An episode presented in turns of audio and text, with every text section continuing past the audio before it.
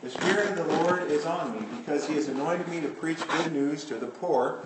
He has sent me to proclaim freedom to the captives and recovery of sight to the blind, to set free the oppressed, to proclaim the year of the Lord's favor. He then rolled up the scroll, gave it back to the attendant, and sat down. And the eyes of everyone in the synagogue were fixed on him. He began by saying to them, Today, as you listen, this scripture has been fulfilled. They were all speaking well of him and were amazed by the gracious words that came from his mouth. Yet they said, Isn't this Joseph's son? Then he said to them, No doubt you will quote this proverb to me Doctor, heal yourself. So all we've heard that took place in Capernaum, do here in your hometown also. He also said, I assure you, no prophet is accepted in his hometown. But I say to you, there were certainly many widows in Israel in Elijah's days, when the sky was shut up for three years and six months, while a great famine came over the land. Yet Elijah was not sent to any of them, but to a widow at Zarephath in Sidon. And in the prophet Elisha's time, there were many in Israel who had serious skin diseases, yet not one of them was healed, only Naaman the Syrian. When they heard this, everyone in the synagogue was enraged. They got up, drove him out of town, and brought him to the edge of the hill so that that their hill was or that their town was built on, intending to hurl him over the cliff. But he passed right through the crowd and went on his way.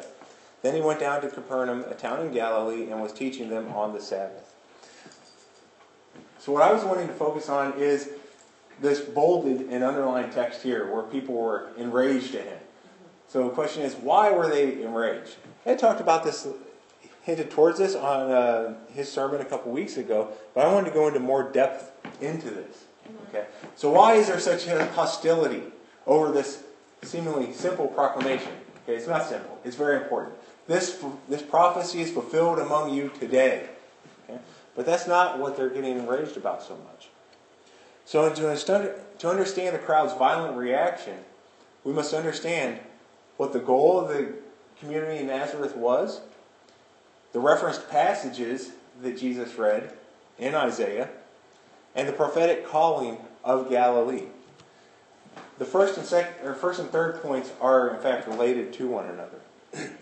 and apparently Isaiah is important to these folks. We uh-huh. see how it's referenced so frequently. Isaiah is their bread and butter. So Isaiah is loved by the Jewish folks at, in first century and even to today because of the speech that he wrote in. It was very eloquent. It was very deep. It was very prophetic, dealing with good things that will come for Israel. Looking forward. Looking forward to good things.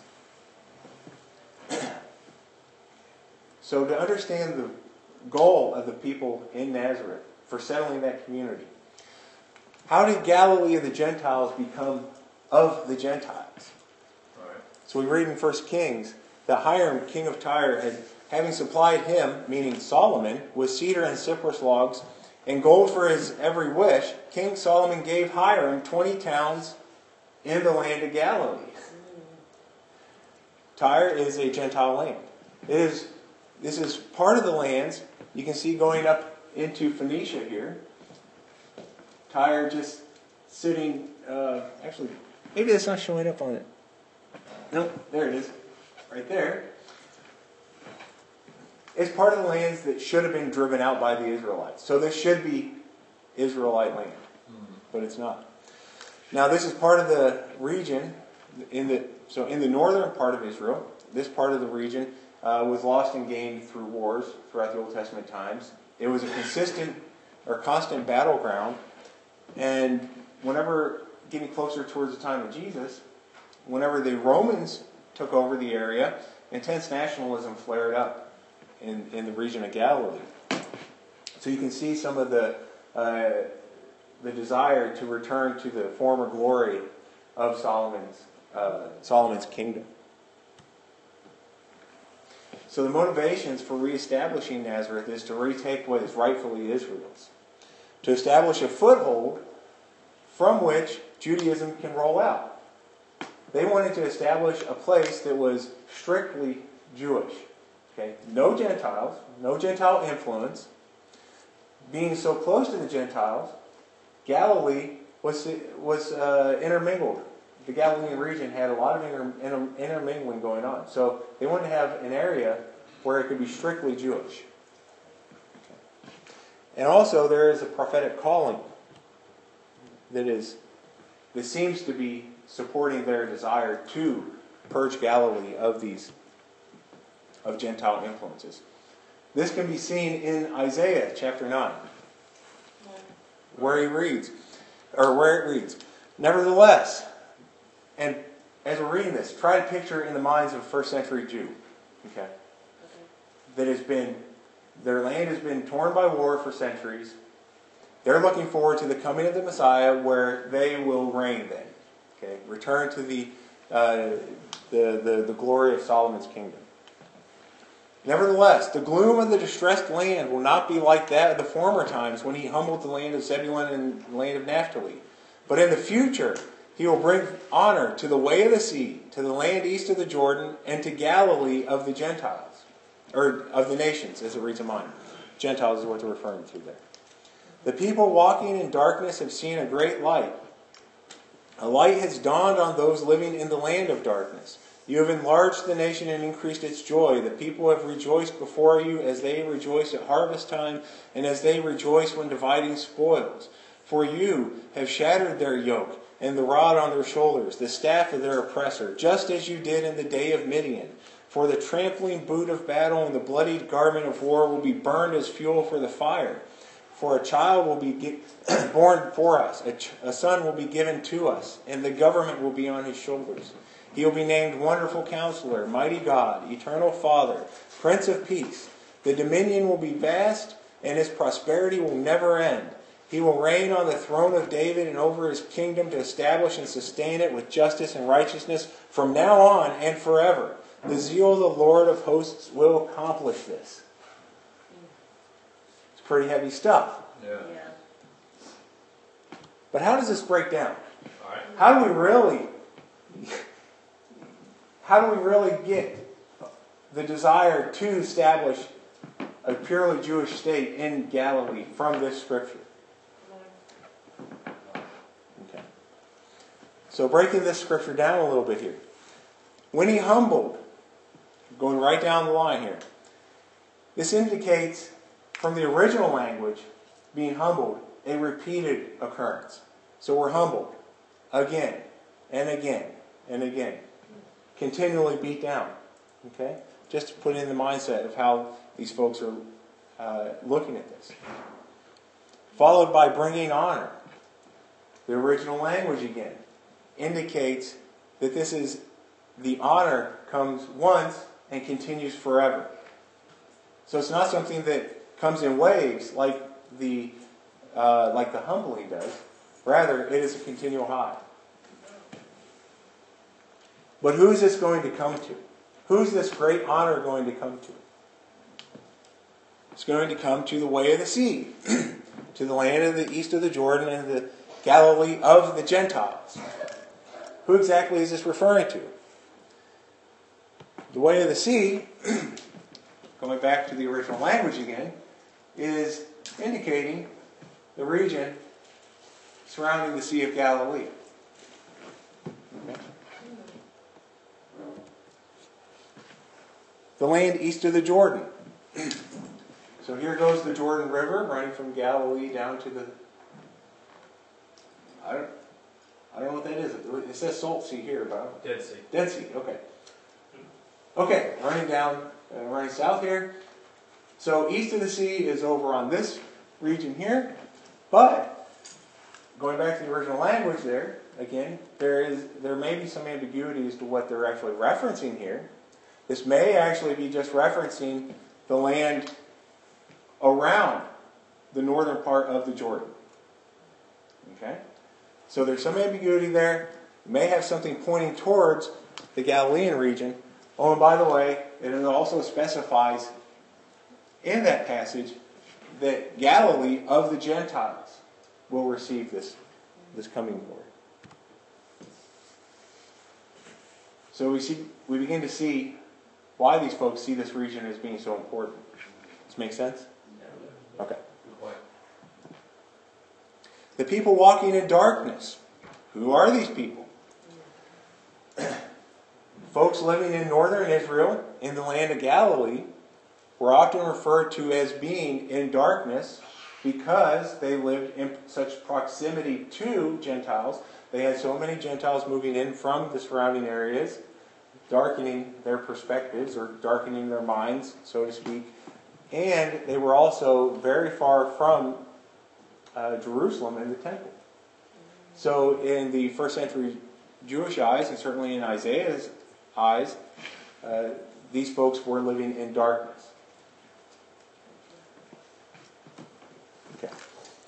So a light has dawned on those living in the land of darkness. Whoa. so, we, so we now have a light dawning in the land of darkness, which is looked at as Galilee. What's this light going to do? This is the messianic reign beginning hmm. in the land of darkness. Hmm. What's this messianic reign going to do? It's going to enlarge the nation, increasing its joy. So not only broadening its territory, but also bringing honor to people hmm. and thereby increasing the, these people's joy. Raising them up to what might be considered their proper place.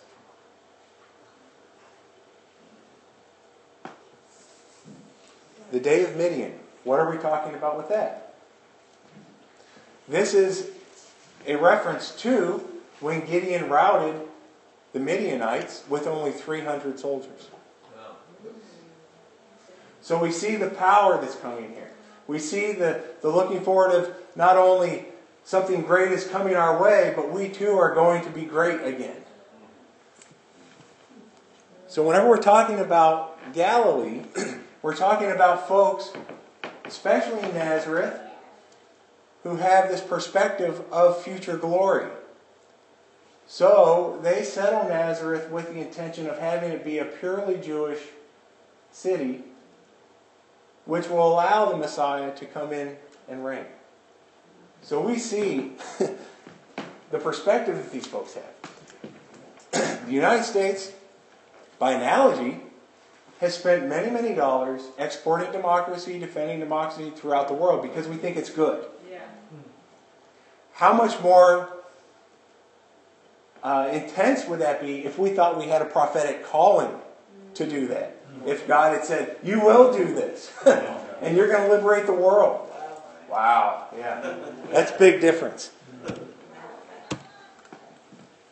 How is this going to happen? A child will be born to us. The messianic ruler will retake David's throne, return everyone, return Israel to Solomon's glory. Their prosperity and justice will never be ending. Not only prosperity, but the justice. This is dealing, we're dealing with people who have been oppressed for centuries. Oh, and by the way, all this comes through Galilee. Okay. This is a common early, and this isn't just my interpretation of this, okay? Uh, but the early Jewish texts indicate that this is what they believed. You start reading some of the Talmud or the Midrash, then you see that this is actually documented. They believed the Messiah would come through Galilee.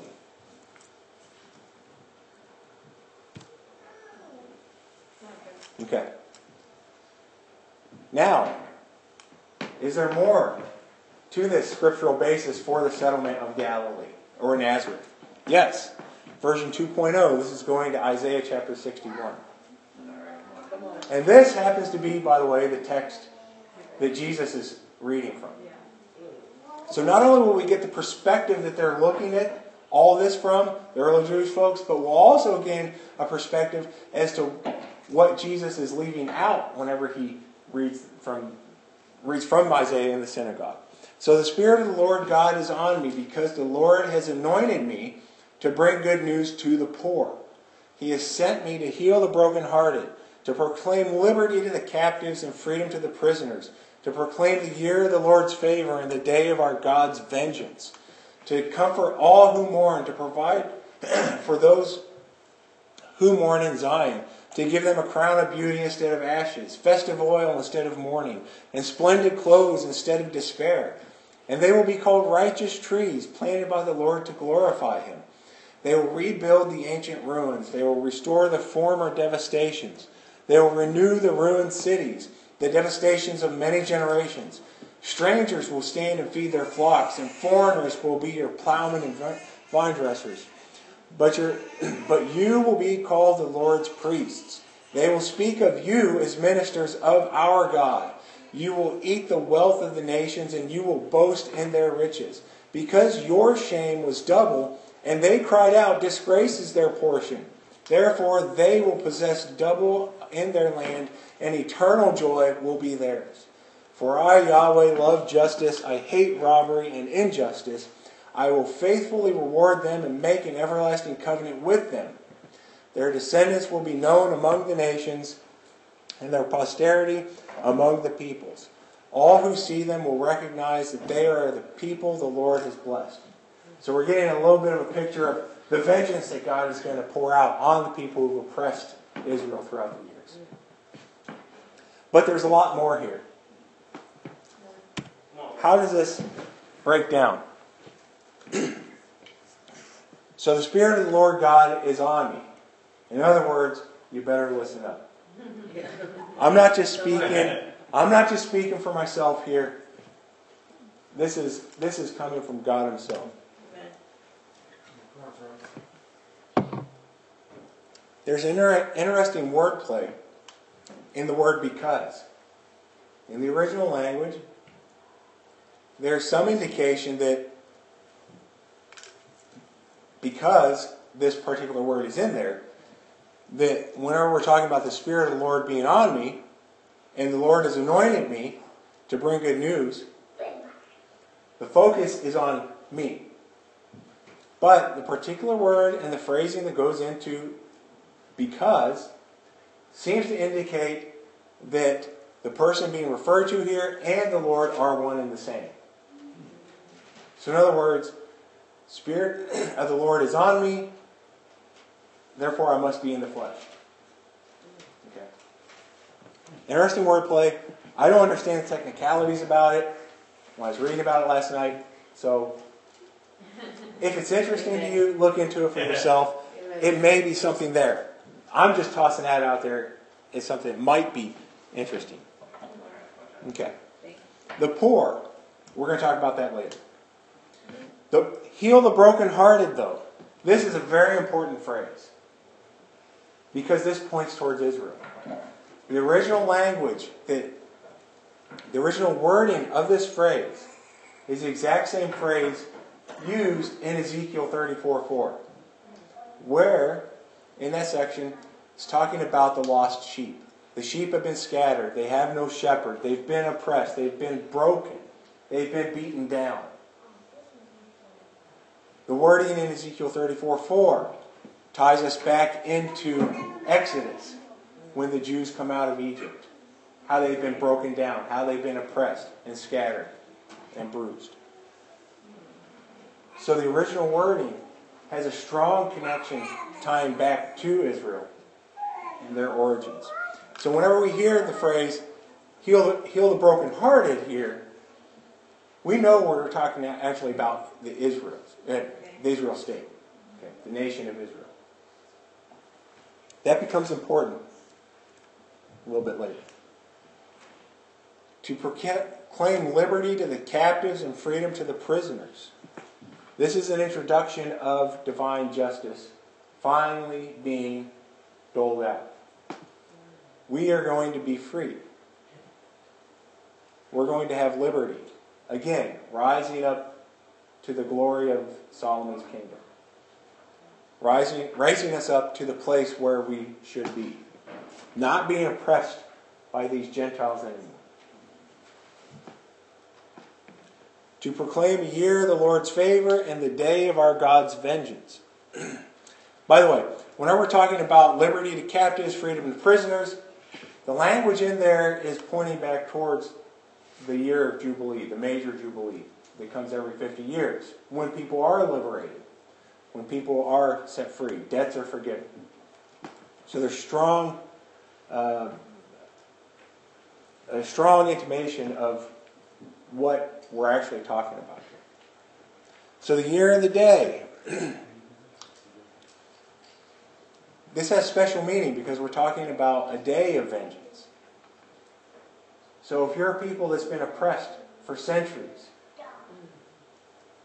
you may not want to see the people who've been oppressing you slowly beaten down over a period of years and decades.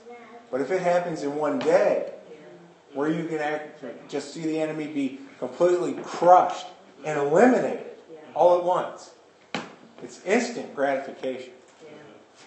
But the year of the Lord's favor comes over a year. In other words, getting us back to Isaiah 9, where we talk about the, inst- the instant and continual uh, honor that's being, being placed on this region, and then also uh, the, the, the instant and continual favor from the Lord that's being poured out onto Israel.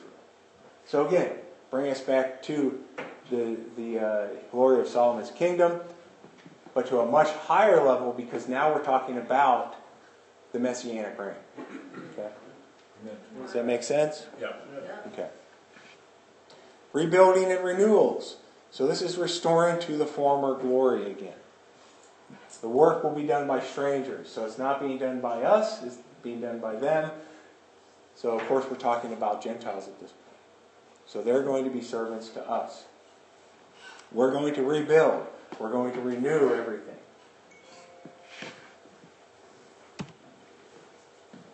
You will be called the Lord's priests. So they're going to do the work. We will serve God. Okay, return to full time worship. Eating the wealth of the nations, you boast in their riches. Your shame was double, so you get double in the land. You, you receive eternal glory. All these create the, the imagery of divine justice. Okay? Of finally getting what is ours. And this everlasting covenant that we're making. This reminds us back to the days of uh, Abraham and Isaac and Jacob, Moses. Okay. Whenever God was making everlasting covenants with them. Okay. So we see the strong ties that bridge the gap, the beginning and the current state. And in between, we have lots of war, lots of idolatry, lots of mess in Israel. But in the beginning, it was good. Right now, it's not good, but when the Messianic reign comes, it will be very good. So we have this, this perspective where folks are wanting to help usher this in. We have people doing the same thing today. people want to do whatever they can to usher in Jesus' second coming. Well, he's not on our time schedule. You know? but it doesn't hurt to do good things still. But this is the perspective that these folks have. We must prepare Galilee to have the Messiah's reign initiate here. The Messiah's reign will pour forth from the region of Galilee, fill the land, and then fill the earth. Oh, and by the way, we're going to help make this happen. so, again, the one who makes this happen is the Messiah. And he starts his work in Galilee. So, does it make sense then as to why this region is so important from a first century perspective, from a Jewish perspective? So, with that in mind, how does what Jesus read play out? Does this, does that perspective and what he read now help us understand why the folks in the synagogue got so upset with him? Right. So what he said was, Spirit of the Lord is on me, because he has anointed me to preach good news to the poor. He has sent me to proclaim freedom to the captives, recovery sight of the blind, to set free the oppressed, to proclaim the year of the Lord's favor. Then he sat down. So how this breaks down is to preach good news to the poor. Well, wait a minute. What about binding up the brokenhearted? Yeah. He left that out. Hmm. Why? That's the one phrase that pointed back to Israel, to the Jewish people. So now you're wait, wait. Why would you leave that out? Maybe because he's not wanting to point back towards Israel. Maybe because he's wanting to point to a different group of folks. But wait, we were promised all these great things, and you're just cutting it, cutting it, you know, cutting us out. Yeah. Whoa, wait a minute! Not only that, but you're doing it to Isaiah. He's our God. Yeah. Send me to proclaim pri- to prisoners freedom. Now, and to open the eyes of the blind, and to send forth the oppressed, proclaim liberty or proclaim the acceptable year of the Lord. Send forth the oppressed. I don't know if I. Yes. Okay. That's right. I don't have my notes. Okay. Let me just get that out there right now. I should have got that out there to begin with. I don't have my notes. So I'm trying to doing the best I can. but uh, anyway, okay. So I knew there was something important about B prime because it was highlighted in red. So what are we talking about here? Okay, this.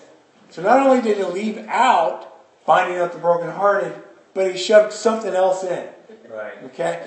He got this from Isaiah 58 6. To send forth the oppressed. What's the image that's being put into the minds of the people by inserting this? To understand this, we have to go to Isaiah chapter 58. All right. Now, what we must understand is that Isaiah is traditionally broken up into three main sections. Section 2 ends on chapter 57. Okay? Chapter 57, we have all the various uh, characteristics of a prophetic utterance. Okay?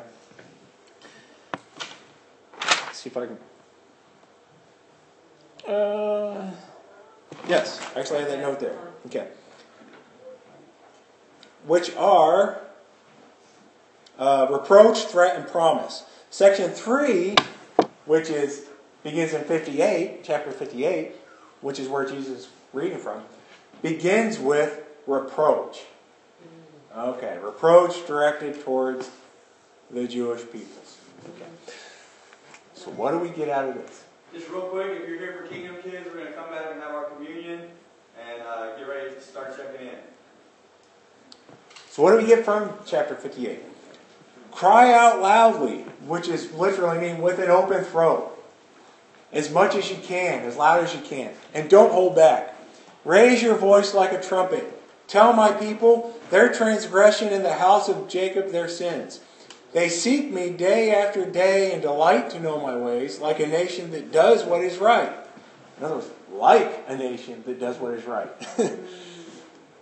and does not abandon the justice of their God. They ask me for righteous judgments. They delight in the nearness of God. But they'll say, Why have, why have we fasted, but you haven't noticed? We're doing our part. What's holding you up?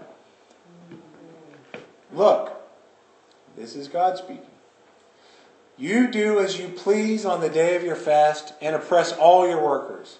You fast with contention and strife and strike viciously with your fist. You cannot fast as you do today, hoping to make your voice heard on high. Will the fast I choose be like this? A day for a person to deny himself, to bow his head like a reed, and to spread out sackcloth and ashes? Isn't the fast I choose to break the chains of the wicked, to un- untie the ropes of the yoke? At that time, skipping a few verses here, at that time when you call, the Lord will answer. When you cry out, he will say, Here I am. If you get rid of the yoke among you, the finger pointing, the malicious speaking, and if you offer your bread to the hungry and satisfy the afflicted one, then, if you do that, then your light will shine in the darkness and, and your night will be like noonday. The Lord will lead you. So in other words, if you guys get rid of all your mess, then we can have this messianic reign initiate. Okay? But you guys are hosing it up so completely. We can't even we can't even get past first principles here. So, whenever Jesus brought this in, it's like a slap to the face. Yeah. So not only did he leave out binding up the brokenhearted, which, by the way, by doing so, you're cutting us out, but you're telling us we need to change? Okay.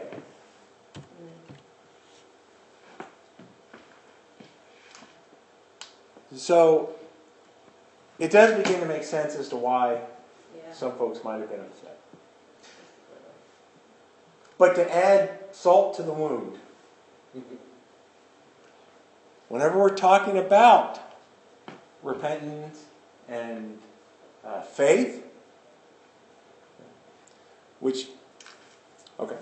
So right after he reads this, he sits down and he says, No doubt you'll say to me, Doctor, heal yourself. But there's no miracle done without faith. God's very clear about this. So, why, or I should say, is there any potential examples we could give of faith that would warrant a miracle? Okay. To add salt to the wound, Jesus says, Yes, I have two very good ones. Oh, by the way, they're both Gentiles. so, in other words, they're better than you guys right now. So, you guys don't even have a place to start. You're not even getting out of the gate here. You're being cut out for a reason.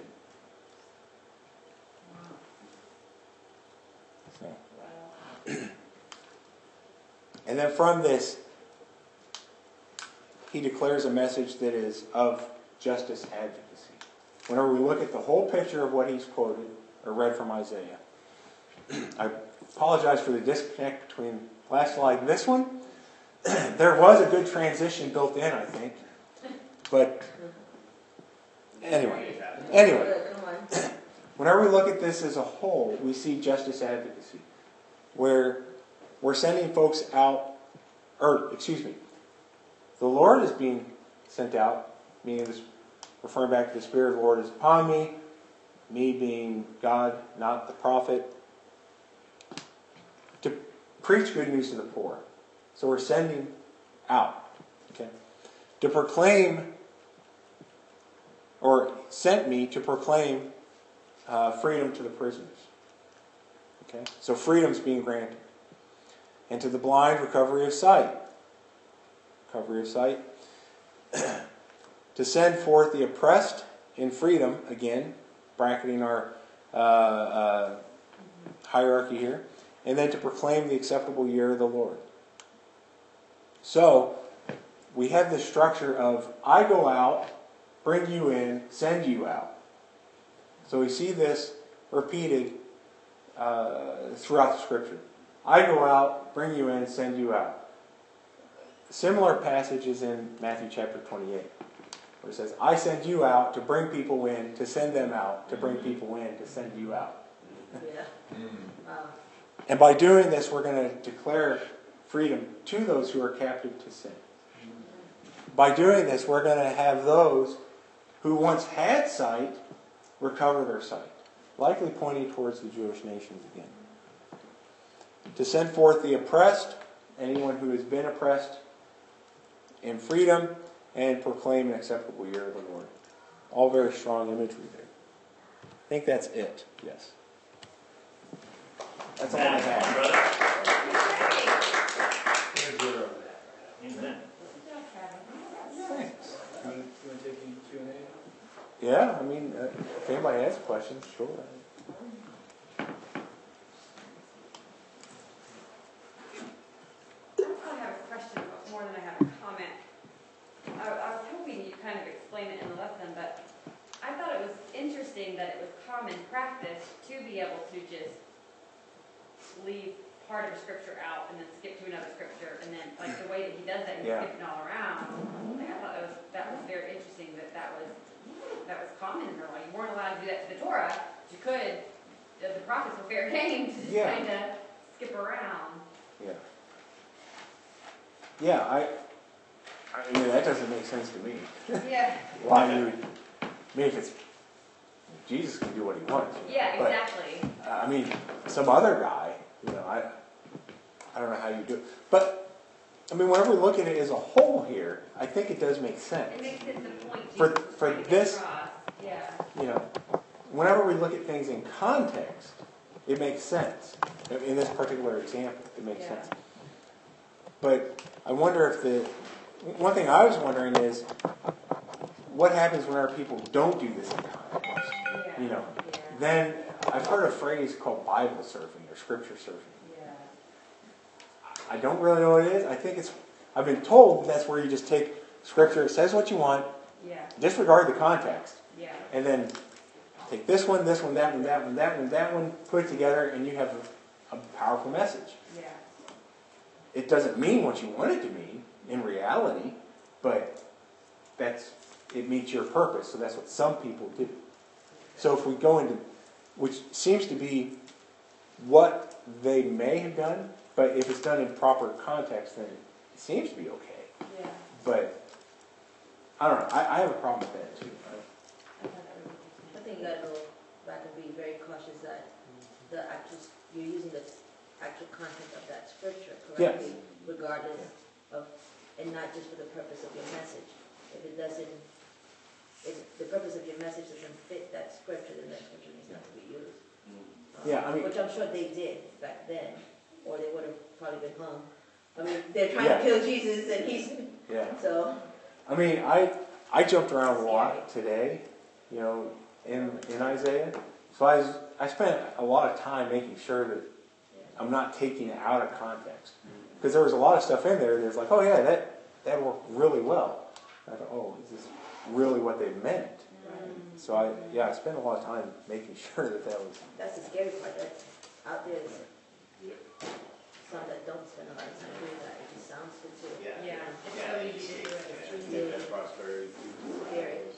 What I found interesting was that, according to Bailey, they actually read the Hebrew text in the synagogue, and then it was translated. Because I've heard many times, and I, I thought this was true, that, that he was actually reading the Septuagint. Apparently, that's not the case. Apparently, they're actually, according to Bailey, they actually read Hebrew. Can you confirm that, Ed? Well, it may be the case, but we do know that Luke's capturing of it is the Septuagint. So whether Luke was capturing the translation that was being um, put forth before the people, um, so that, that's all that we know, you know, in terms of what, what we have in terms of the New Testament evidence of that particular scene. Okay. Okay. You totally answered my questions as to why he left some stuff out and put some stuff in, so, yeah. That, that was cool. I can see now why they do it, so, Yeah, but yeah, I think the, the whole like, um, you know, what you kept bringing out about how Isaiah 9 would have actually just riled them up more rather than made them more compassionate. yeah. I think that, that was a great insight too. Yeah. That, no, this is our charge. This Yeah. is, I mean, that's their perspective, you know. It's Yeah. like, you're like, wait a minute, Isaiah says that we're going to do this, and they're saying it ain't going to happen. Yeah. yeah. Where did that part go? Where are my promises? Yeah. It's, it's just so hard, man. It must be so hard for us to realize that that was live, you know? So. I couldn't get it in the room in this, this week because of snow. I only went in on Monday. Yeah. On Monday, Tuesday, that was it. And I went yesterday. All right, yeah, Monday and Tuesday for me. I saw Ed, but by the time I, I went to go I see heard him, it took off. I heard you on Monday or Tuesday. I didn't see you. You heard me? Yeah. Didn't you say you Travis, went on Monday? Yeah, yeah, yeah, yeah. Yeah, I, I heard you talking. But Oh. I think I was in the shower or something. Probably, Heard probably. What up? God, I heard a every, going every year our Thursday. family Huh? would go to heard a study big going festivals for Lithuanian Pretty good. independence, even though we Pretty good. were And still he- oppressed by the Russians. I heard he brought his friend with him. And the only thing I could think of And is, he, he like, what if all this prophecy was to friend was um, studying with the chap, chap